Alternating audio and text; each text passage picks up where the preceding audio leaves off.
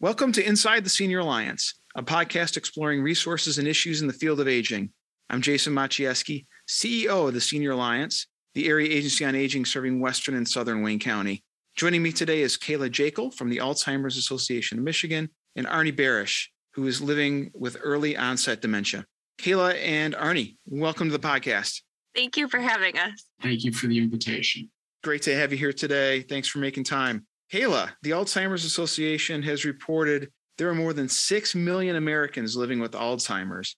And more people die from this disease every year than people with breast cancer and prostate cancer combined. Please explain what Alzheimer's is and walk us through how it differs from other types of dementia. So, dementia is an umbrella term for all the different types. So, there's over 80 different types of dementias, and Alzheimer's is the most prevalent, most common type of dementia. And Alzheimer's is a general term for memory loss um, and other cognitive abilities serious enough to interfere with daily life. One of the areas on your website I want to highlight for people to look up is the section for people who have just been diagnosed. Arnie, you're living with early onset dementia. Could you share with us what this journey has been like for you and your family and what challenges that you've experienced? Well, the journey has been kind of all encompassing friends, family, surrounding neighborhoods. As we often hear in many things, it takes a village to get through the diagnosis. For myself, especially, and my wife, the problems have gone down the line from where I started in not being able to find myself home from areas that I was very familiar with, not being able to multitask at all, going home with pockets full of notes from the office and really never being able to discern them, not taking care of things. As I went further on, I lost executive function, meaning that I have trouble taking care of banking. I have problems reading and understanding things. Oftentimes, watching TV now is just background noise because I'm really not understanding what's being said, especially if it's a program that has multiple plots in it.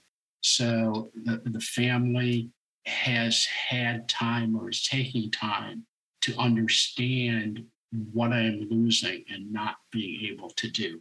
Arnie, thank you for your willingness to talk about the challenges you are facing today with early onset dementia. I think sharing how difficult it is to understand and adapt to the changes you are experiencing can help others on their journey with dementia or as a caregiver. Kayla, what are some of the resources and suggestions you have for people taking the first steps into living with Alzheimer's and dementia? So whether it be, you know, they have a new diagnosis or, you know, they have memory concerns, starting out with calling our 24/7 helpline number, that's 1-800-272-3900 or starting with alz.org those are two of our great resources and finding what we can offer them. We have support groups, resources and information about the disease. We have education programs. We have social engagement programs. We have care consultations. And we have our helpline, which is being able to talk to someone and just learn about the disease, ask questions, and just get any of that information that they're needing. I want to ask you about that helpline when somebody calls that number, do they interact with a person right away or is it a situation where they leave a voicemail or how does that outreach go for people? They're interacting with someone right away. They have someone to answer their questions right away and then they can get connected with their local chapter learning about those local resources or just get their questions answered however it may be needed and so, could you share the phone number with us? Are they is it like a same phone number wherever you might be, or is it more regional? Yep, it's always 1-800-272-3900. Arnie, have you taken advantage of their resources and, and how has that been able to aid you and your family? Well, it's interesting because I was a volunteer for the Alzheimer's Association for about 12 years, never thinking that I was going to have to use them as a resource once I was diagnosed, they became a very large outreach for me where they helped me get through and find somebody that could help me become diagnosed, what I needed to get in, in order, who else I could contact, not only for help for myself, but also with my direct care partner and with my family in not only training for me what to expect, but for training of those around me. Could you talk a little bit about the direct care partner? What role does that person play for you? Is that somebody that is a family member or a non family member? How, do, how does that work in your situation? In my situation, it is directly from my wife, Michelle. She helps me through most things. My friends and family will sometimes take up the slack if she is not feeling well. The term care partner is changing the landscape from the term caregiver because care partner interacts with the, the two people collaborating, where caregiver makes it sound like one person is in control and is controlling the, the other person. So there's a difference. Um, and as I say, most of the time, family or friends or spouse will be the care partner, where oftentimes people from the outside will be more of a caregiver. Thank you for sharing that. We'll we'll adjust our terminology and begin to use that word. Kayla, the Alzheimer's Association is also linked to support groups. Could you tell us about that particular resource and how someone can get connected to one? So we have many different types of support groups. Most of our support groups are for caregivers, but we do have support groups that are for younger onset. We do have support groups for early stage, and we do have virtual support groups. We do have a wide variety of support groups. People can get those whether they go on the website they are listed by area, by times and days. And then we have again, if they call our 1 800 number, they can also find support groups that way as well. We offer support groups throughout the entire state and they can find them by their area. Or again, if it's a virtual support group, they're welcome to join from anywhere. So there are more than 11 million Americans who are unpaid care partners for people with Alzheimer's. How is the Alzheimer's Association supporting those care partners? One way we do that is we do in certain areas throughout the state, we do have respite care assistance scholarships. So we offer scholarships to caregivers to assist with caregiving. So to have the person with dementia to either go to a day program, to have a caregiver come into the home and give care, whether that be a family member, a friend, or a paid professional, and we can reimburse them the cost for that caregiving up to a certain amount depending on the area they live in. So we do have those scholarships available depending on where they live. They can call again the 1 800 number, go on our website to see if those are available in their area. The Alzheimer's Association was founded by Jerome H. Stone in 1980 to support people who have been diagnosed with the disease, to unite care partners and caregivers, and to advance research on the disease. So, Kayla, what's the current state of Alzheimer's research? We have many, many research projects going on throughout the country. There's a lot of research being done at this time. Currently, there's been new drugs being implemented and new research being done every day. So, we're hopeful that we have research programs going on all the time to you know education programs for research being done so if people want to learn more about research they're always welcome to join those programs as well and there's information on alz.org as well about some of the research projects that are going on out there Correct, yes. So I want to touch briefly on the COVID 19 pandemic and ask what's been the impact on Alzheimer's and dementia diagnosed people during the pandemic? That's really a two edged sword, Jason for many people, it's increased their depression, their loneliness, and feeling isolated because they could no longer get out. They could not directly connect with people. If they were in an area where everybody was wearing a mask, they could not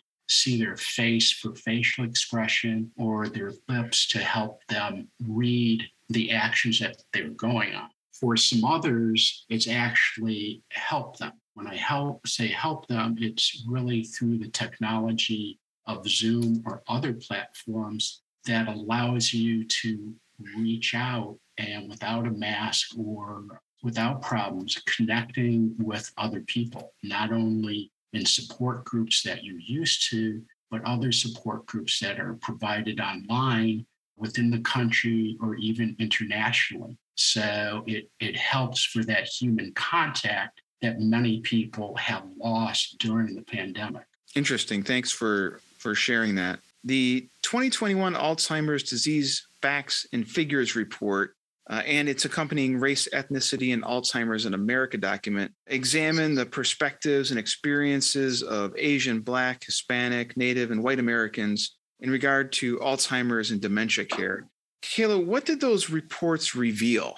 It revealed that for Black, Native, Asian, and Hispanic Americans, there is a barrier to those populations receiving and seeking healthcare for Alzheimer's care. So, unfortunately, they're not receiving those diagnoses or the the care for their Alzheimer's or their other dementias. Unfortunately, they're not getting the assistance that they need when they could use, you know, our resources or anything else. So, it's it's unfortunate. Yeah, those reports, as I looked through them, really revealed the disparities in access to services and healthcare for minority populations. And uh, hopefully, that now that we've got these reports out there, we can begin to address that and, and account for that differentiation in, in access to services. I wanted to step back and ask about the role that volunteers play at the Alzheimer's Association. Arnie, you had mentioned that you were a volunteer with, with Alzheimer's Association previously. And could you talk about the role that you played as a volunteer and, and what that experience is like? Well, in, in the entity, the volunteers for the Alzheimer's Association are really the backbone of the association. When I was a volunteer, I helped with setting up local programming, helped with setting up annual walks for the Alzheimer's Association, which is a fundraising time, but it's also a time to disseminate information and to coexist with people that are giving care, such as nursing homes, assisted livings, uh, physicians' offices. So it, it is a big learning program. You know, we've been fortunate in the Alzheimer's Association to not only be federally funded, but also to now being funded by private sources realizing what the cost is of this disease, which has really no treatment nor cure. This year, the National Alzheimer's Association Forum will be meeting in person in Washington, D.C., the 15th through the 18th of May. And the major portion of that for volunteers and advocates is to go up to the Hill and see our legislative people to talk to them about Alzheimer's and talk to them about what bills may be coming up in front of the House and the Senate to get their support so that Alzheimer's doesn't get put on the back burner. That advocacy work is always important, whether it's in Washington or Lansing or even more locally than that. Volunteers at Alzheimer's Association play a very important role in combating this disease. So thank you for previously serving as a volunteer. Arnie, would you please share something that you've learned while you've been on your journey with early stage dementia? Probably the biggest thing I've had to learn is patience. I was a very busy person when I was employed. But since this has hit me, I've had to learn and sit back and sometimes wait for resources to come to me. It's not a quick snap of the fingers and proof. Everything is right there. There's still a stigma around people with Alzheimer's or other dementias where many years ago, if somebody was a little bit off, they'd say, oh, you know, Aunt so and so is, you know, just a little off, just ignore her. Uh, where now we know that there are other things with the number of types of diagnosis for the different forms of dementia, including Alzheimer's, that are out there. Thank you for sharing that. Kayla, if people have questions about Alzheimer's or maybe want to talk with somebody about resources and information, who should they contact for that support? The best contact would be our 24 7 helpline. Again, that's 1 800 272 3900. Thank you. Arnie, I want to give you the last word. Is there anything else you want to share about, about your experience? The experience has been a twisted road. I was diagnosed about six years ago. It took a while to get the proper diagnosis because of lack of resources. Resources are now becoming much more available, not just through the Alzheimer's Association, but through AARP or the National Council of Dementia Minds or through the positive approach to care. All of these organizations, especially the Alzheimer's Association, will link you up to support groups, provide you with pamphlets, provide you with statistics. Um, and that's where the care comes in for everybody the person with dementia and their care partners, family, friends. There certainly is a wealth of information for people living with Alzheimer's uh, and their care partners at alz.org. I encourage everyone to take some time and learn about this disease and the work of the Alzheimer's Association.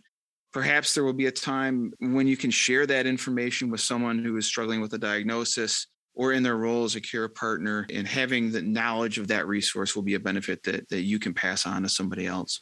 Kayla and Arnie, thanks for joining me today on the podcast. Thank you again for having us. Thank you for having me. If you have questions about services or programs the Senior Alliance offers, you can call us at 1 800 815 1112 or email us at info at thesenioralliance.org. Information about our agency or the programs and services we offer can be found on our website at www.thesenioralliance.org.